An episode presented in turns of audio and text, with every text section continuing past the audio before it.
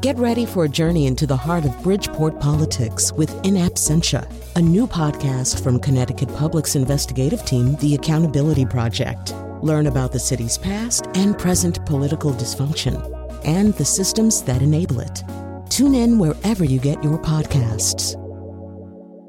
Funding provided by Joe Zimmel and Valerie Friedman. Hey, Marty, What is it, Sabrina? It's great to be a raccoon. I know, right? We do what we want. We sleep all day. We're smarter than dogs. We're smarter than birds. Smarter than cats. Smarter than possums. Smarter than. I get it. This is not some Princeton alumni interview. You don't gotta go on. I'm just passing the time. So, what's new with you? the Torkelsons got bungee cords. Down the street, the Torkelsons?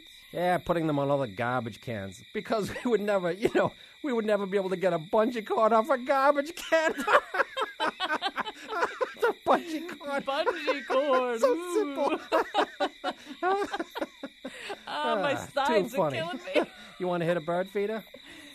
no way. The Sheketovs just ordered Chinese. I saw the delivery truck. They always throw away half the kung pao chicken. Oh, that always goes right through me.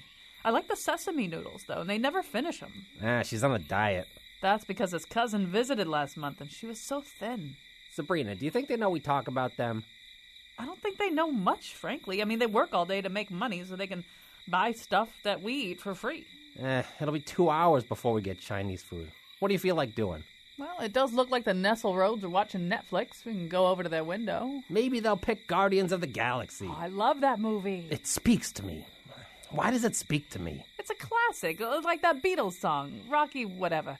Hey, we could listen to the show. It's all about us. You want to do that?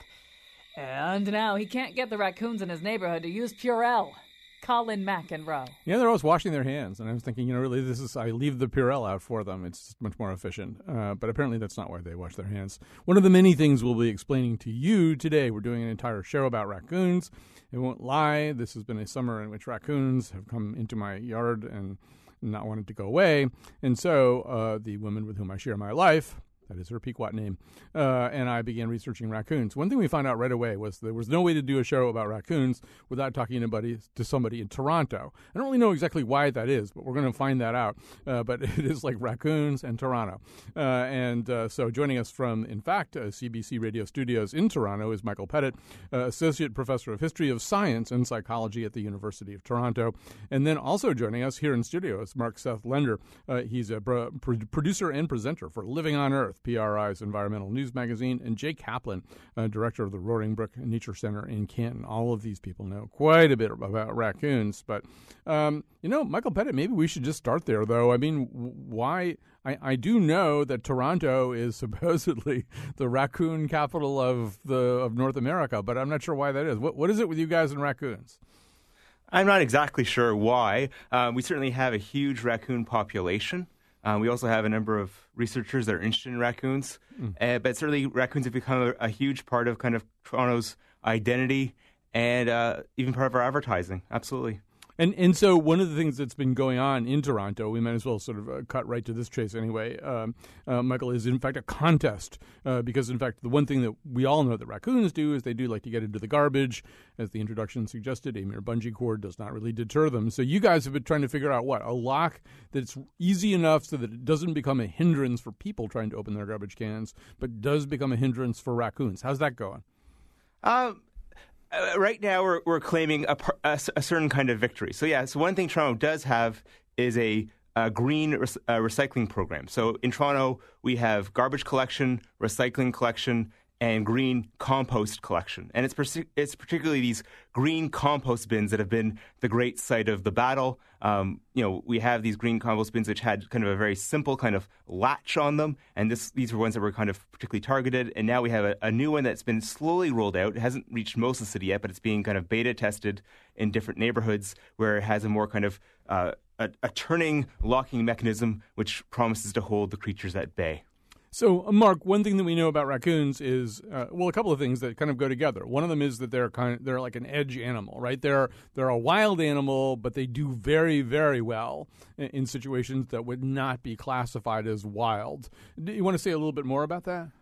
Well, I, I don't think it's that unique to raccoons. Uh, if you go to Arviat, which is on the northwest corner of Hudson Bay, you'll see polar bears happily patrolling the dump and eating there. Uh, an- animals, animals generally, if they're if they have a certain kind of intelligence and a certain sort of dexterity, uh, do well around us. And um, if you watch raccoons and their persistence and their sort of trial and error method, I don't I don't find that surprising. I think they're they're very well adapted to uh, uh, to work within our surroundings.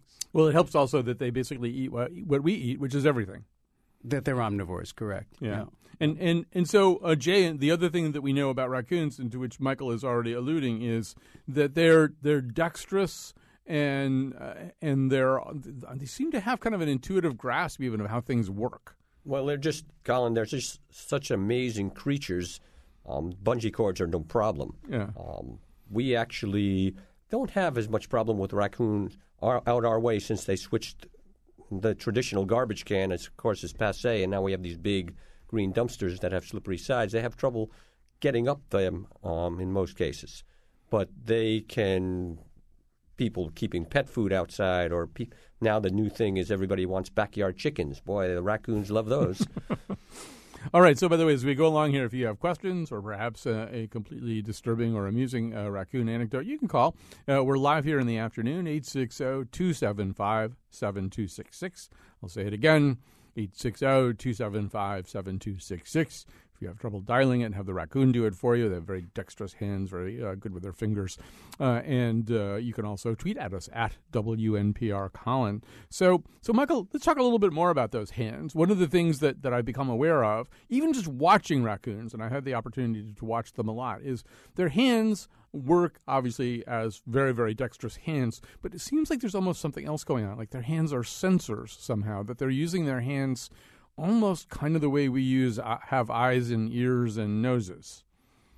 Uh, absolutely. You know, like, humans are a very uh, visually oriented species. Um, not all uh, species uh, have that same kind of privileging of vision, as really raccoons can see very well at night. But absolutely, the raccoons, the way it kind of learns about the world, navigates the world, is through its sense of touch. And so, yes, they're always kind of handling things and you know working things over as a key part of how they learn. And and you know, there's this notion that they wash their food, but I read in at least one place that's not exactly right. What they do is they wash their hands in order to almost kind of resensitize them or soften them up so that they can uh, they can touch things with their hands.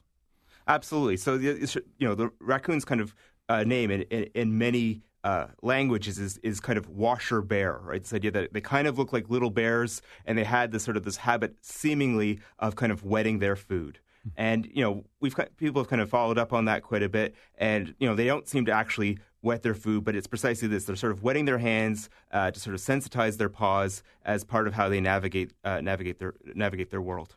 Um, uh, Mark, um, another part of this is, I mean, look, if this were 100 years ago or 150 years ago, we'd probably be pretty clear about where we want animals to be and where we don't want them to be, right? You know, we we've got we're we're an agrarian society at that point and a little bit of urbanization, but either way, we don't racco- want raccoons. Want we don't want any of this stuff around. We want we want to be able to farm our crops without a bunch of raccoons running around eating our chickens and and but we've sort of as we've become more suburban sentimentalized this process a little bit and it's kind of fun i think. I think people sort of look out the window not everybody but some people look look out the window and there are these raccoons and it's sort of like oh this little taste of the wild is running around on my back porch. I think people do need animals, but but I think you hit on the probably the the operative variable, which is until relatively recently in human history, nature was something to be conquered and feared, and it really did have the best of us. And the shoe is now on the other foot. So when something wild shows up, um, for the most part, uh, rabies notwithstanding, mm-hmm. um, we're we feel privileged rather than threatened. And even as far as the rabies risk goes, it's really just don't make physical contact, and you're you're you're reasonably safe. So um, I think we get to enjoy what at one time would have been not only a nuisance but a real threat to survival. Well, Jay, probably enjoy up to a point. I don't know what kind of calls uh, you get, but um, first of all, I mean, we sort of need to acknowledge that the raccoons, yeah, I mean, the rabies could be a problem, but they're just they're wild animals. They got all kinds of stuff crawling all, all over them. They got parasites on them. They got all kinds of stuff. Yeah, go ahead. Oh, yeah, no question about it. Um, there was a time before the rabies epidemic rolled into Connecticut when people were catching and trying to raise baby raccoons, and at one time they were legal as pets in Connecticut. A really bad idea. Um, full-grown raccoons will trash your house in no time at all. But because they live in close proximity to people, uh, people find them in their attics. They will go into your chimney and different people have different attitudes about raccoons. People think they're really cute until they, until they start causing damage on their property, and that's when the phone calls start coming in. Um, yeah, and, and, in fact, um, you know, actually, when I was growing up, there was a book called Rascal by Sterling North. It was about a boy. It was about Sterling North's own childhood in Wisconsin, where he raised a raccoon. Although it ends with the raccoon getting old enough where Sterling North, the boy, thinks, "Eh, got to put the raccoon in the ca- canoe and take it someplace else and let it go. It can't be with me anymore. But I think what happens now, Jay, is we have YouTube. So people are, are on YouTube and they see raccoons riding bikes or they see raccoons jumping around on people's couches or eating grapes at the dinner table or there's like this story that's going on about raccoons that that leaves out the part that you just said. Well, I can tell you at one time at our nature center, since we rehabilitate orphaned animals, we would rehabilitate numbers of raccoons every year. And it was a struggle. Um, these are animals that can't just be raised in a house and then turned outside. They won't know how to take care of themselves, and it was a very time-consuming effort. We no longer do that, but there are still a few raccoon rehabilitators in the state who are licensed to care for baby raccoons, and they get more than they can handle. Um, I, I, would think so. Okay, so Michael, it's time to also to talk about that intelligence thing, and all of our guests are going to say uh, some things about this. But the first thing to say uh, is that uh, some of the research that's gone on in Toronto has to do also with questions about. Well, you know, they t- used to talk about uh, city mouse and country mouse, that uh, there are these urban raccoons and country raccoons, and it seems as though urban raccoons are just learning skill sets that would not occur to some raccoon in a rural environment prowling around, uh, you know, the, the banks of a river looking for crayfish.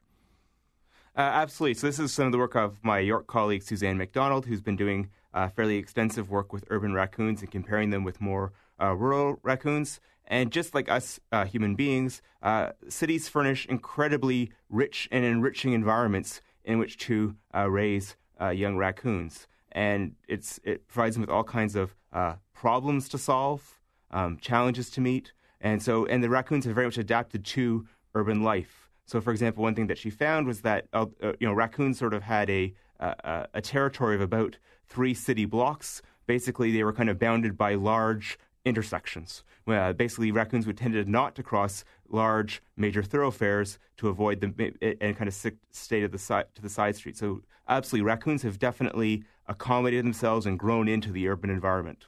And, and so this raises some questions, Michael, uh, in, including is something changing in a more uh, finely or a more ingrained way. I mean, there's sort of maybe two um, two ideas to invoke here. One of them is neuroplasticity. We know that you know I don't know London cab drivers have these highly developed uh, hippocampuses. Uh, you know their brains actually change because they're having to do certain kinds of mental tasks over and over again at a, a very extreme level. So we know that the brain, at least hum- the human brain, and I think the animal brain, can change structurally even in the course of a lifetime. And the other one is epigenetics. We also are starting to see instances in which those changes, rather than having to play out across the spectrum of natural selection, uh, that some of these changes might, might be taking shortcuts, basically, right into the gene pool. So, one of the questions, and I, I'm not expecting you to have some kind of pat dispositive answer to this, but one question that people are asking, Michael, is well, so is the, is the raccoon becoming a different species as a result of all these experiences?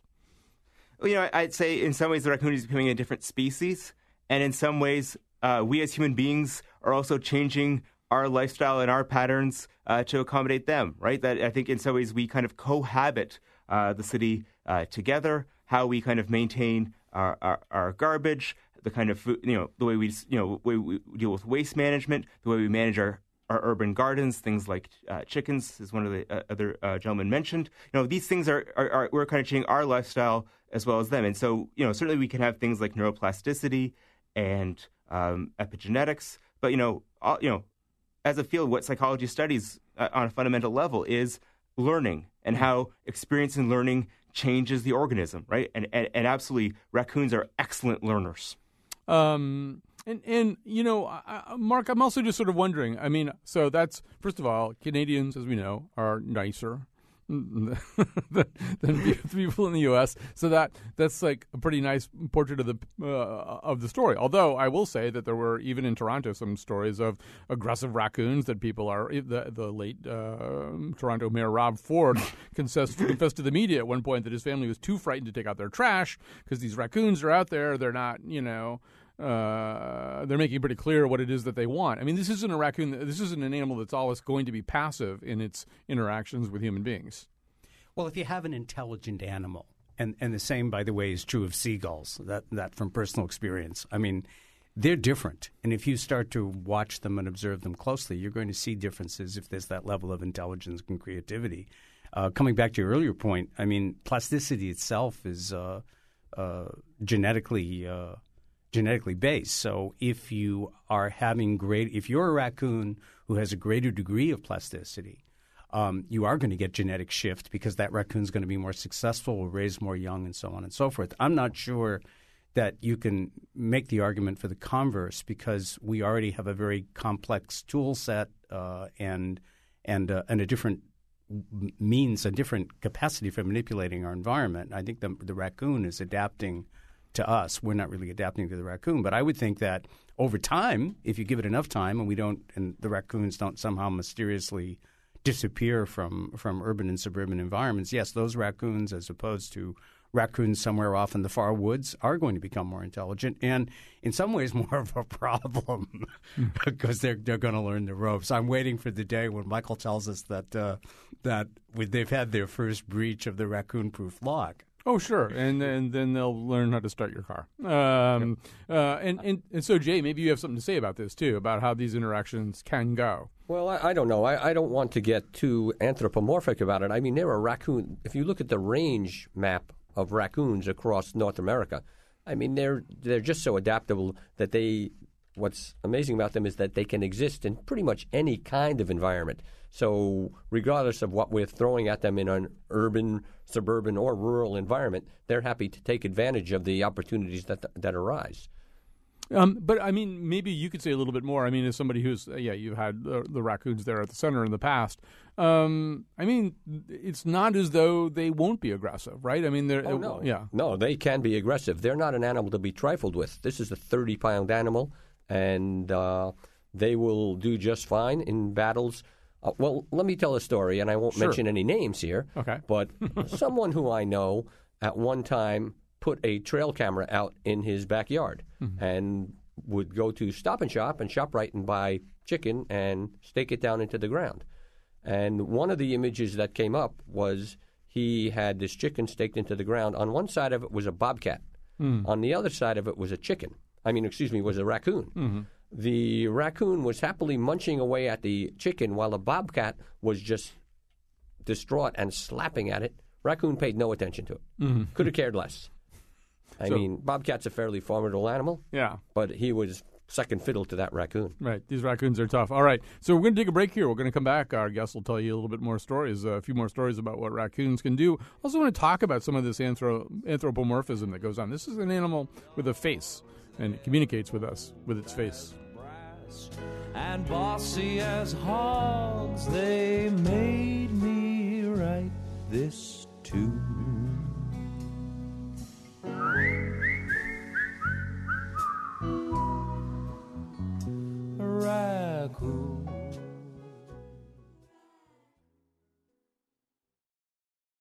All right, we are back, uh, and we want to uh, talk to you too uh, about raccoons. If you want to talk to us, if you have stories or if you have questions, uh, 860 275 7266. We can't promise that we will be able to answer every single raccoon question, but we certainly have a formidable group of experts here. 860 275 7266. You may also tweet at us at, at WNPR Colin. Uh, joining us uh, from Toronto, the raccoon capital of North America, Michael Pettit, Associate Professor of History of Science and Psychology at the University of Toronto. Toronto, Mark Seth Lenders, with us, pro- uh, producer and presenter for Living on Earth, PRI's environmental news magazine. Jay Kaplan, director of the Roaring Brook Nature Center in Canton, also um, here with us. So, um, well, Mark, I'm going to start with you uh, here just to talking a little bit about this. That, you know, uh, uh there's a very different experience, I think, I don't think I know this. There's a very different experience between looking into the face of, a raccoon and, say, looking at a deer or something like that. I mean, a raccoon has a recognizable face. The raccoon seems to be able to change the expressions on its face, surely not in ways that I'm accurately recognizing all the time, but at least it knows I'm looking at it. Uh, uh, it's looking back at me and it's doing stuff with its face that I assume gives it some kind of power in guiding our interactions.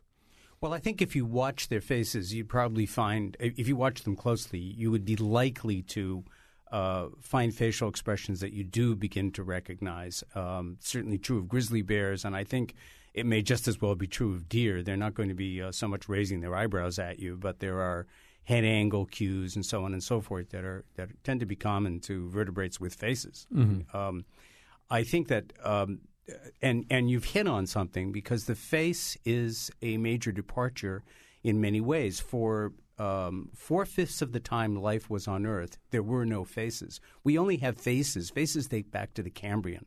So you begin to have faces about 540 odd million years ago, which sounds like a long time, except that there's probably been life on Earth for um, something like uh, 8 billion years. So it's actually really it's one seventh of the time, one eighth, something like that.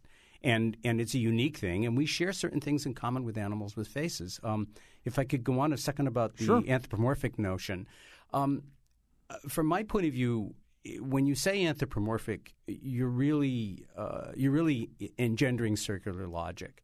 We make the a priori assumption that we're fundamentally different from everything else on the planet. And then when we see traits in animals that look like us, we say, oh, that's an anthropomorphism. Um, I, I take umbrage with that. I just don't think that's a, a very productive way for us to look at animals. And I think if we look for commonalities, um, and I don't mean that in an emotive way. I mean, if, we, if, if, if you're trying to tell me your raccoon prefers Donald Trump to Bernie Sanders, uh, that's kind of that's a but that's not that's not anthropomorphism. That's just that's just inventing out of whole cloth. If you see an animal, uh, uh, raccoon or anything else that that seems to have some emotive uh, relationship to its world that you recognize, probably you're seeing something that's real. Raccoons are all libertarians. Um, but uh, I mean, it just makes sense, right? Um, I, I want to ask Michael some questions about this, but before this, we have uh, something coming in from Joanne, and I feel as though this is going to turn into a Jay Kaplan uh, question somehow. This is Joanne in East Hampton. Hi, you're on the air. Hi. So I have a little uh, farm here, and I had had three ducks, Indian runners. I now have one. Um, I recently found the body of a duck in the area with no head and no feet, and just the body. And from what I read on the internet, that indicates that it was a raccoon.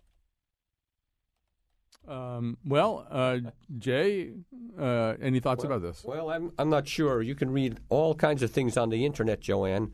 Um, first thing that comes to mind is a great horned owl. They take the heads off. There are so many different predators that will feed on your ducks. Raccoon, of course, is an option, but there are a lot of other options out there. I don't know about the feet part. That's a new one on me. But um, you have hawks, you have owls, you have uh, weasels, minks, fishers, um, bobcats, coyotes, neighborhood cats and dogs, lots of different things. Um, to my knowledge, raccoons do not just eat the head and the feet off a duck, but they will do substantially more than that. Yeah. So I, that doesn't really answer your question exactly, but there is uh, there coming uh, this fall to uh, NBC. There's Law and Order Animal Crimes Unit where they actually look at these things and try to figure out which animals are responsible. So uh, that could be a good plot for one. This the, the headless, footless duck. Uh, not to make light of that, obviously, uh, it was, must have been very traumatic for Joanne, obviously, to, to lose the duck that way. So, um, Michael, I want to talk a little bit about um, you know the other w- thing about raccoons is and and uh, we will, I guess, reject the term anthropomorphism here. But I mean, you watch raccoons and you think, wow, this thing is more like me than a lot of animals I could think of. I mean, one thing that raccoons do a lot is stand on their hind legs. I've even seen videos of them kind of kind of running bipedally for a short distance anyway. They stand on their hind legs, they've got these facial expressions, these highly dexterous hands. It takes them about 2 seconds to figure out how certain things work. I mean, they know the difference between a sliding door and a swinging door like faster than I would recognize uh, the difference. So, my understanding is one thing that ha- was has been thought in the past is Why don't people, uh, people who are, say, I don't know, psychologists, uh, study raccoons? Why don't why aren't they uh, great laboratory specimens? And there was an attempt to make them into laboratory specimens. Tell us how that went.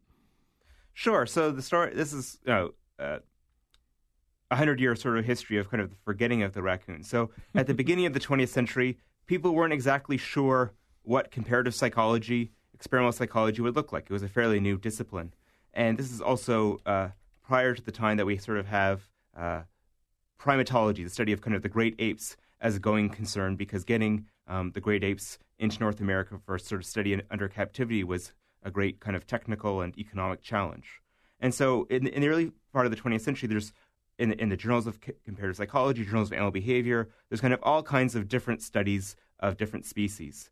And prior to kind of the real takeoff of primatology, a lot of people that were kind of big in that field were really keen on the raccoon. And there's this, a series of papers about the intelligence of raccoons. And, you know, even in, in, in the archives of these scientists, we actually see them exchanging photographs of raccoons playing on bicycles. So, you know, the side of play and anthropomorphism was also um, at work there. And but but raccoons were very uh, difficult creatures to maintain, especially around spring. Uh, they uh, were prone to what one scientist called the wanderlust, which was the um, retreating from the lab. But there were some interesting comparative studies where they would kind of set up different problems for um, rats and dogs and raccoons and even human children. And what they found was that uh, although uh, the dog can maintain um, sort of the memory of a stimulus for longer than a raccoon, one thing that the raccoon could do, which only the human children could do in, in these studies, was actually they could re- remember um, sort of the relationship between a stimulus and a response, even when their kind of their bodily orientation changed. And so, even uh, the people that were radically anti-anthropomorphic, and here I'm thinking especially of of John Watson, who is sort of the founder of behaviorism, he sort of says raccoons do these odd things that I can't quite explain, but because we can't explain the neurological mechanism because of the nature of the science at the time, and we don't want to indulge in speculation about anthropomorphism, we should leave the animal alone for now. And so basically, there's this outpouring of articles about raccoons from about 1906 to 1915. And then there's kind of, in the scientific literature, and particularly the psychological literature, there's kind of an absence of, uh, of discussions of the species um, for almost 100 years after that. Um, yeah, and just to sort of go back to the thing you were saying before, because I was reading about that study too, that um, the, what the raccoons could do, uh, although not over long periods of time. But you know, for a dog to sort of keep uh, a task in mind or keep something in mind, the dog's got to look right at it, uh, and then the dog can, in fact, quote unquote think about it for a long time. But the raccoons could be distracted; they could be scrabbling around in their cages or whatever, uh, and and redirect their attention, and, and then they would seem to have retained that. So, and Michael, that really kind of th- there then became this question, and, and some allegations made about whether or not raccoons can be said to have a mind. Right? Uh, can they learn by uh, imitation? Uh, do do they do they have a, a mind in a way that maybe uh, a lower order of intelligence animal wouldn't have. I, uh, where do you come out on this? Well, you know, I think it was a very particular uh, time in the field. You know, at the same time, there's also great concerns because uh, of popular nature writing of the, of the nature faker controversy, right? And and the point of behaviorism is not that we did not possess minds, but that given uh, the apparatus and the technology we had at the time, we couldn't talk about minds. M- talking about mind was speculation. So I think um, certainly, this, I think uh, raccoons have you know what we'd now kind of call cognitions, and certainly over the past 20 or 30 years, the field of comparative cognition, right? How different species reason and think in species specific ways has been an exploding field of research. Um, I want to talk a little bit about what happens when people try to uh, put raccoons in places where they really were not meant to be. By the way, if you have other questions about raccoons or stories that you need to get off your chest, uh, or perhaps uh, crimes that you want Jay Kaplan to solve for you, 860-275. I mean, they have to be animal related. It's, it's, they have to be raccoon related. 860-275-7266. That's 860-275-7266. Uh, Jay will be one of the stars of this new Law and Order series uh, debuting on, on network television this fall. You can also tweet at us at WNPR Colin. So I'm not sure who knows which story, but Mark, I think you might know the story of um, uh, speaking of how cute uh, raccoons are. Uh, the country of Japan, first of all, loves cute things, uh, and it's my understanding that at one point, uh, perhaps perhaps driven by some cartoon character, they thought, "Oh, it'd be great to have raccoons in Japan." Do you know this story? I, I think it was a, I think it was a uh, a cartoon character, and if I remember correctly, and I haven't heard the story in a long time, but if I remember correctly, they then developed because people were letting these things go all over the place. They developed a substantial population of feral uh, raccoons, which have wreaked havoc. Is that uh, right. is that correct? They're like yeah, that's- yeah. climbing up all over these lovely vermilion temples and stuff like that, and, you know, ripping into them and stuff. Well, like they have that little mask for a reason. You know, they Right. they, they look like bandits. There, there's one piece of anthropomorphism I'll support. And, and and Michael, the same thing happened in Germany, right? He said they were brought in for for fur. Absolutely. So you know, we kind of forget this, but certainly in the first, you know, in the 19 teens, 1920s, um, in, and before then, you know, uh, raccoon fur was incredibly prized in uh, for winter coats, and so you set up these raccoon farms. As I said, raccoons are kind of prone prone to the wanderlust, and, and, and in Germany they got out, and now in both kind of the German countryside, but also in German cities, there's uh, real issues with invasive raccoon species. You know, Jay, one thing that, that I've now now that I've watched this documentary, Raccoon Nation, and I mean I've been watching these raccoons in my yard, but um, you know, and so I was very impressed when the raccoon who's been on my deck uh, wanted to come in the house uh, and figured out not only how the sliding door worked, but there was something about the knob or the little the handle up there, and then realized that if it stood up on the frame uh, of the inner frame of the door, that it could almost reach up to the handle, stretching up. But since then, I've seen these raccoons. That's nothing, right? These raccoons are like Tom Cruise in Mission Impossible. They can squeeze through these little. I mean, they can. They really kind of have this incredible ability, acrobatically and physically, to get where they want to go.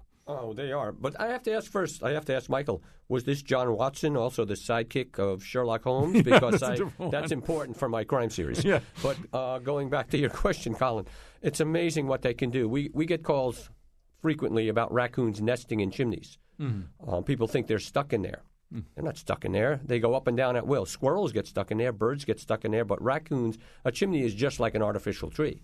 And if you cut down the dead trees in your yard, the trees with cavities, they're happy to move into your your chimney. They will squeeze through tiny spaces. They are incredible climbers. I mean, they'll climb up the side of a house, climb up a drain pipe, climb up places where you wouldn't think they could climb up. And people often ask, call us and say, I think I have raccoons in my attic.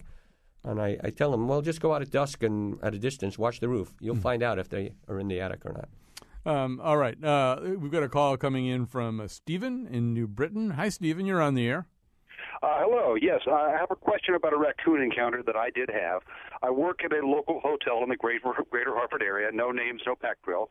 Um, I discovered one very early one morning a raccoon who was swimming in the 50 gallon drum that is used to c- carry the grease to the hotel, which is recycled and turned into soap, etc. Uh, he had obviously fallen in after going exploring. Uh, I sank a shovel into the grease bucket and allowed him to escape. He clambered up the shovel and wandered very soggily off into the woods. Certainly the best smelling creature in the forest that day. Um, I'm wondering, did he manage to make it out alive? Do you think the guy survived it? Th- This is a question that would be impossible to answer. Does anyone want to take a stab at it? Say again? Uh, I'm just looking. Um, no, Mark. No, Mark shaking his head. I, I mean, the, one one thing we could say is that raccoons do have predators. There are things that eat raccoons, and uh, a, a, a greasy smelling and perhaps not completely fully functional and mobile raccoon would be uh, what's mo- um, uh, Jay? What's most likely to eat a raccoon? Well, A fisher. We know that. Well, occasionally. I mean, great horned owl if they got them unaware, bear possibly, bobcat occasionally, um, coyote occasionally. But the primary predator on raccoons are people, Yeah. either with their cars or in other ways.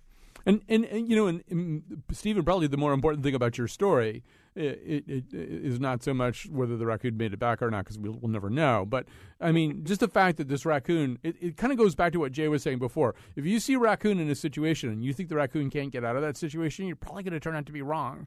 I mean, most of the situations they're in, they're in because they want to be in the situation, probably not necessarily uh, swimming around in your grease vat, but most of the times, if they're someplace, they wanted to be that place. And when they want to get out, uh, they're kind of amazing. I mean, it was nice of you to give the shovel to help the raccoon, but I wouldn't be surprised if that raccoon couldn't get out of that vat on its own anyway. We're going to say something?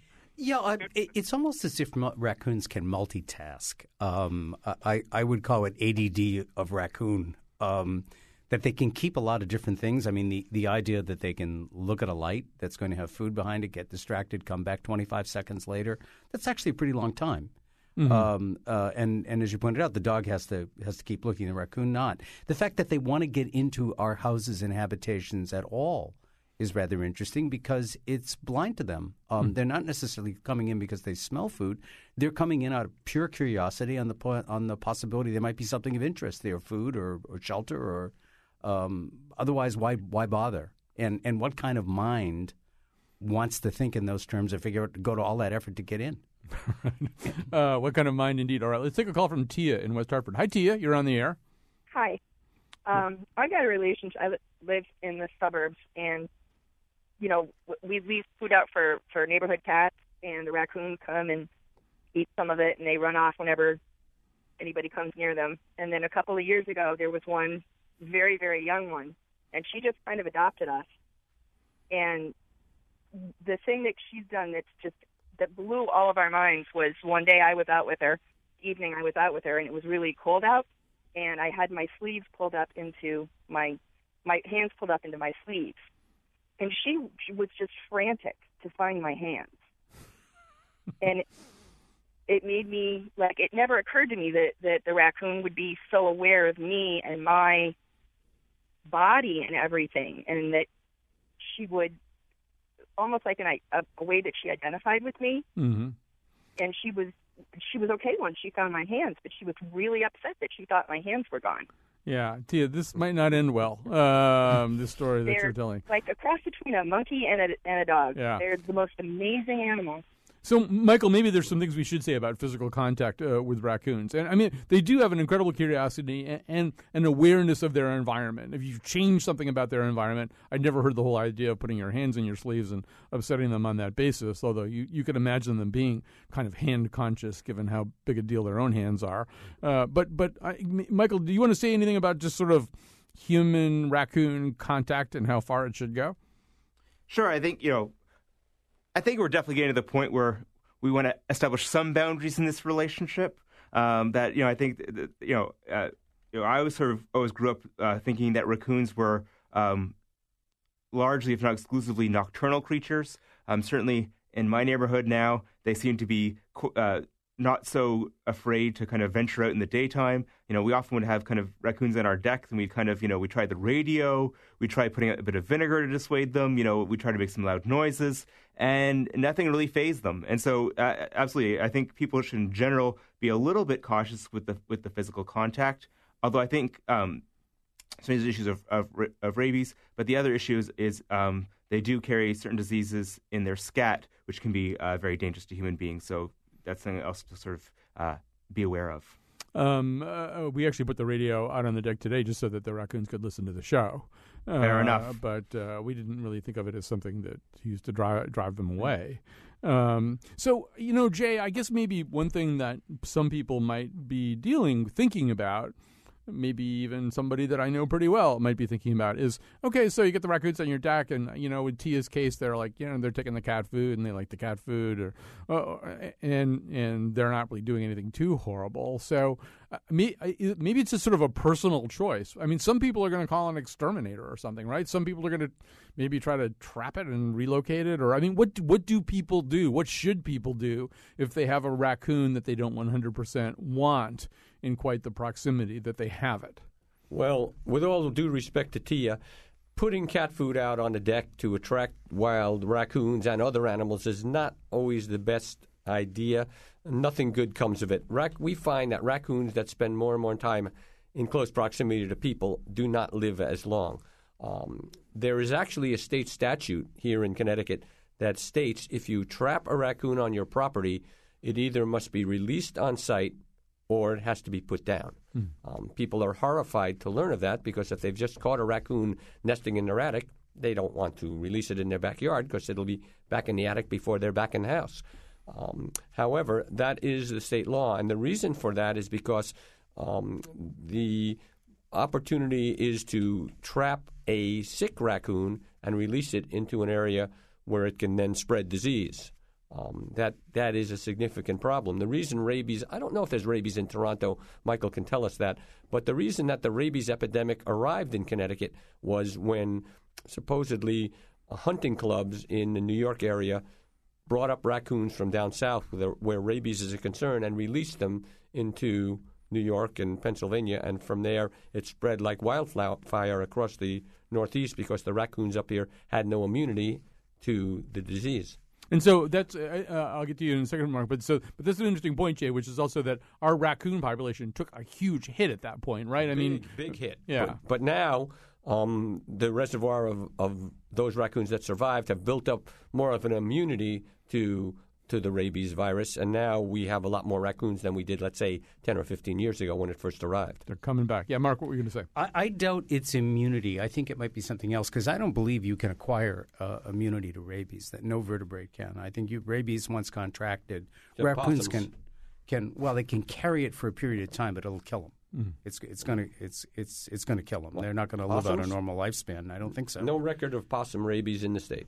then they don't. They are 500 times less likely to contract it in the first place. It's well, just oh, yeah, a- they don't contract it, Right, but, exactly. But, but that's that's Okay, a little different different. thing, right. But the the one of the reasons we have so much rabies in Connecticut is Connecticut has refused to put out to spend the money on rabies baits in places, and there were whole countries that have done this, where rabies baits are put out, which inoculate the wildlife uh, uh, against rabies. You can eliminate rabies. And and isn't don't- isn't that also done um, with uh, with parasites? Also, they put out marshmallows or something. Michael, this may this story may have come from. I can't remember where this story came from, but uh, Michael, you may know it that the raccoons like marshmallows, and so they put uh, sort of anti-parasite medications in the marshmallows. Am I making this up?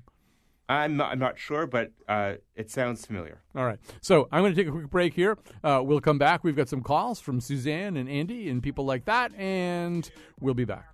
Raccoon out there. That girl so scared. Raccoon out there. That girl so scared. There's a raccoon She's scared of the raccoon. There's a raccoon She's scared of the raccoon. There's a raccoon She's scared of the raccoon. Raccoon out there. She's scared of the raccoon. Alan, I'm terrified. There's a raccoon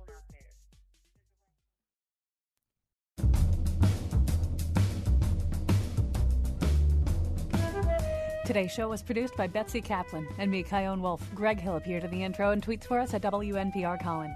The part of Bill Curry was played by Bradley Cooper. For show pages, articles, and night vision videos of the Here and Now staff knocking over garbage cans, go to our website, wnpr.org slash Colin.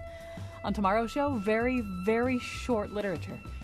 And now, back to Colin. Right, we're talking about raccoons right now, heading down the home stretch with Michael Pettit, Associate Professor of History of Science and Psychology at the University of Toronto, Mark Seth Lender, uh, Professor and Presenter for Living on Earth, PRI's environmental news magazine, Jay Kaplan, Director of the Roaring Brook Nature Center in Canton. So, uh, Mark, uh, we have decided during the break that you will issue a general public service announcement about touching wild animals. You don't want to touch any wild animal. Um, whatever your, your your chosen attitude towards wildlife is, you don't want to touch them. You don't want them touching you. You don't want your children near them. Um, it's it's dangerous for everybody, and that's just a good rule of thumb. Um, it's uh, also dangerous, uh, Jay, for your pets, like your dog, um, because your dog, if you're walking, if your dog's around the yard and the raccoons around the yard, they they're going to have a whole other set of encounters. Right, that's true. That's true, and of course, it's not only true of dogs, but it's true of cats. Um, we know of situations in where cats have killed, uh, excuse me, raccoons have killed cats at night over a food bowl. Um, so, so this is all uh, getting a little bit grim, but we have to be sure that people uh, don't uh, make some big mistakes here just because the raccoons are cute. Michael, I want to ask you a question, and th- yeah, this is like a hard thing to quantify, but reading your work and a lot of the other work coming out of Toronto, uh, and and watching things like Raccoon Nation. One feeling I got is it almost seems as though we know more about the whereabouts and behaviors and, and roaming patterns of like sharks and wolves and things like that than we do about the raccoons. The raccoons almost seem a tiny bit understudied. I, I don't know. Uh, am I on any kind of firm footing about this? Well, absolutely. You know, I think you know they're in some ways they're a very adorable, um, cute species as we've been discussing. But in some ways, um, in the in the scale of things, you know, urban wildlife doesn't have the same kind of uh, uh, celebrity status when it comes to science and natural history uh, that other species do. And yet, they are, as people have been indicating, um, an object of fascination for people. Uh, they do have um, serious public health issues attached to them. And so I think uh, the raccoons have been historically understudied, but I think people are increasingly um, interested in them as a species. Um, w- watching uh, that uh, the documentary too, I was sort of amused. It kind of was said as a throwaway, but uh, there's a, this um, thing being done with the kind of the, the collars, the kind of media impregnated uh, collars, so that uh, the, the in fact the raccoon behavior could be studied uh, and tracked from afar. but somebody said they had to be pretty careful to make a collar that a raccoon couldn't get off. Um, this isn't like putting a collar on a wolf or something. the raccoons, they're problem solvers, right? I mean, one of the things they're going to do is like, how do I take this off? Um, it's something to play with, yeah. Yeah, something to play with, exactly. Something to pl- play with by trial and error and just sort of see what it is. All right, so we've got some calls coming in here. I want to um, jump over here to Suzanne in New Milford. Hi, Suzanne, you're on the air. Hi. Um, I just uh, we don't really like to have the raccoons around, but they always seem to be around. And um, one year we we had apparently we, there were babies. We didn't know what it was. Woke us up at night, and then we had it for a week or two. When there were a whole group outside, sounded like monkeys. They were just like screeching and having such a good time. They looked like they were fighting, but quickly we saw they they were just playing. And but the, the noise, I would not have believed that that that that was a raccoon.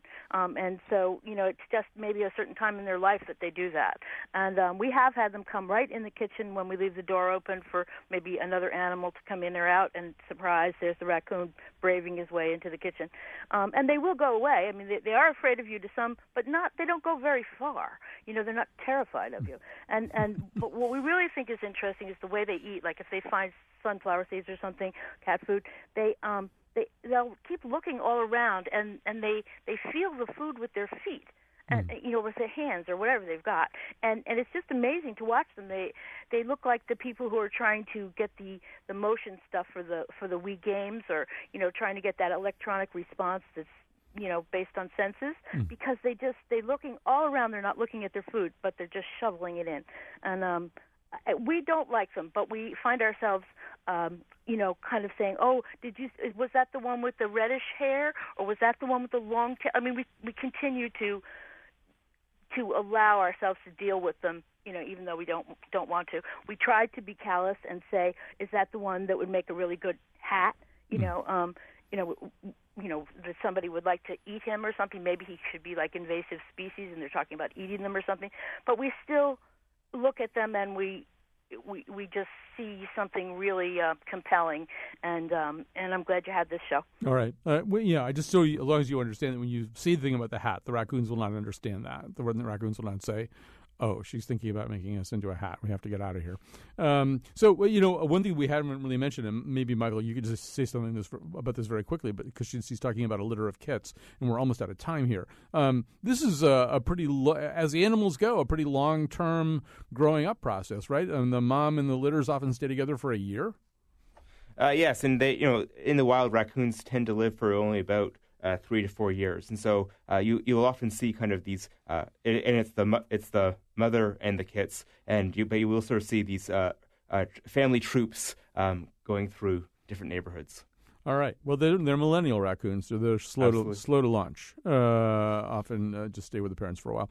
Uh, all right. So I don't think I dare ask another question, but I first of all want to thank uh, Betsy Kaplan for producing the show. Let me tell you who you've been listening to. Michael Pettit is associate professor of history of science and psychology at the University of Toronto, the rac- the raccoon capital of North America. Come for the raccoons, Stay for the delightful restaurants. Uh, Mark Seth Lender is a producer and presenter for Living on Earth, PRI's environmental news magazine, and Jay Kaplan is the director of the Roaring Brook Nature Center in Canton, where right now they don't have any raccoons, but I guarantee. What do you have? What's there right now? Oh, we have a lot of other things. If people want to see a raccoon, there is a raccoon, a captive raccoon, at the Children's Museum on Trout Brook Drive. His name is Loki. Been there for quite some time. All right. And you, you want to see a raccoon, just give me a call. All right. Uh, I can set that up.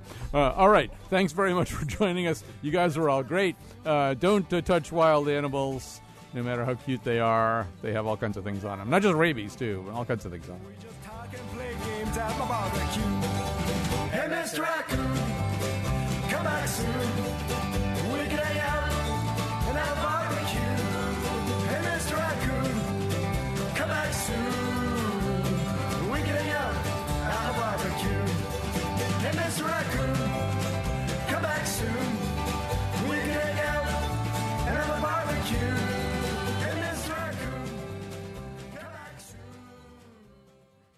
Hey, can you pass the peanut butter? You want the salad dressing? Who put salad dressing on tuna? I don't know. It could be Lithuanian. Pass the peanut butter. Peanut butter? Peanut butter. Be no better? Peanut. Fine, pass the salad dressing.